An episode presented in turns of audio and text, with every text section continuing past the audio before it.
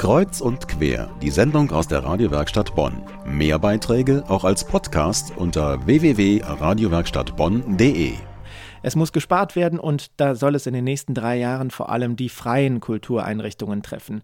Die leben trotz ihrer Freiheit zu einem großen Teil von städtischer Förderung und kommen deshalb unter Umständen ganz schön in die Bredouille, wenn nun gekürzt oder gestrichen wird. Holger Jan Schmidt vom Rheinkulturfestival bekommt in diesem Jahr zum Beispiel noch 80.000 Euro.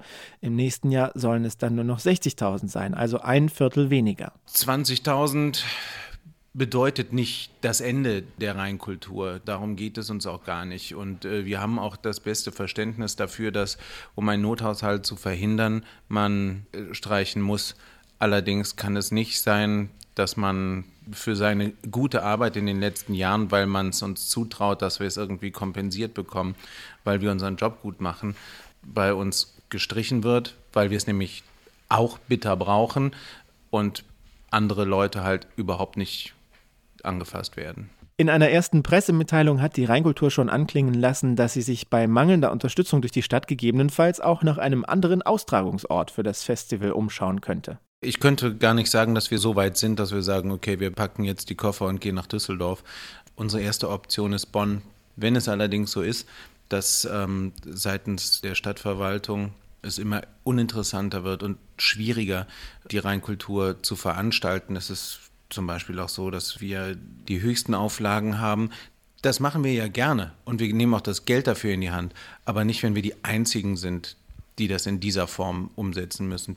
Holger Jan Schmidt von der Bonner Rheinkultur, der sich vor allem deshalb ungerecht behandelt fühlt, weil im Bonner Kulturhaushalt bei allen Teilnehmern gespart werden soll, außer beim Beethovenfest, das sogar noch 300.000 Euro mehr Förderung als bislang in Aussicht gestellt bekommt wir werden mit den Kulturpolitischen sprechen und dem Kulturamt äh, Gespräche suchen, werden mit denen äh, die Lage erörtern, werden denen sagen, was wir denken. Wir werden aber auch den Schulterschluss wagen mit den anderen Freien, die es zum Teil ja noch viel härter trifft als uns.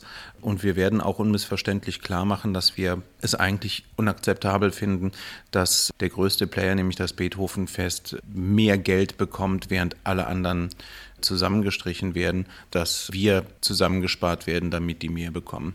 So kommt es zum innerstädtischen Machtkampf um die Kulturfördergelder und man fängt an, künstlerische Produktionen miteinander zu vergleichen. Dabei schneidet traditionell ein Konzert beim Beethovenfest besser ab als eines auf der Rheinkulturbühne. Ich möchte nicht wissen, wie da jeder Platz pro Vorstellung mit was für einem Betrag der bezuschusst ist. Wir reden bei der Rheinkultur von Zuschüssen von noch nicht mal 50 Cent pro Besucher.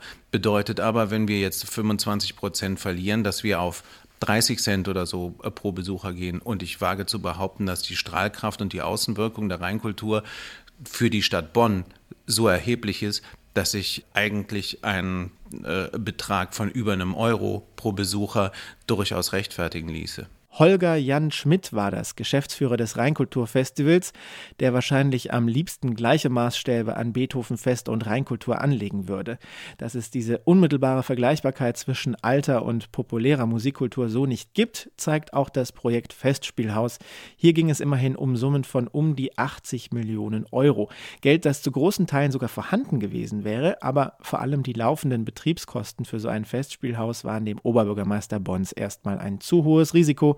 Deswegen ist das Projekt vorerst vom Tisch.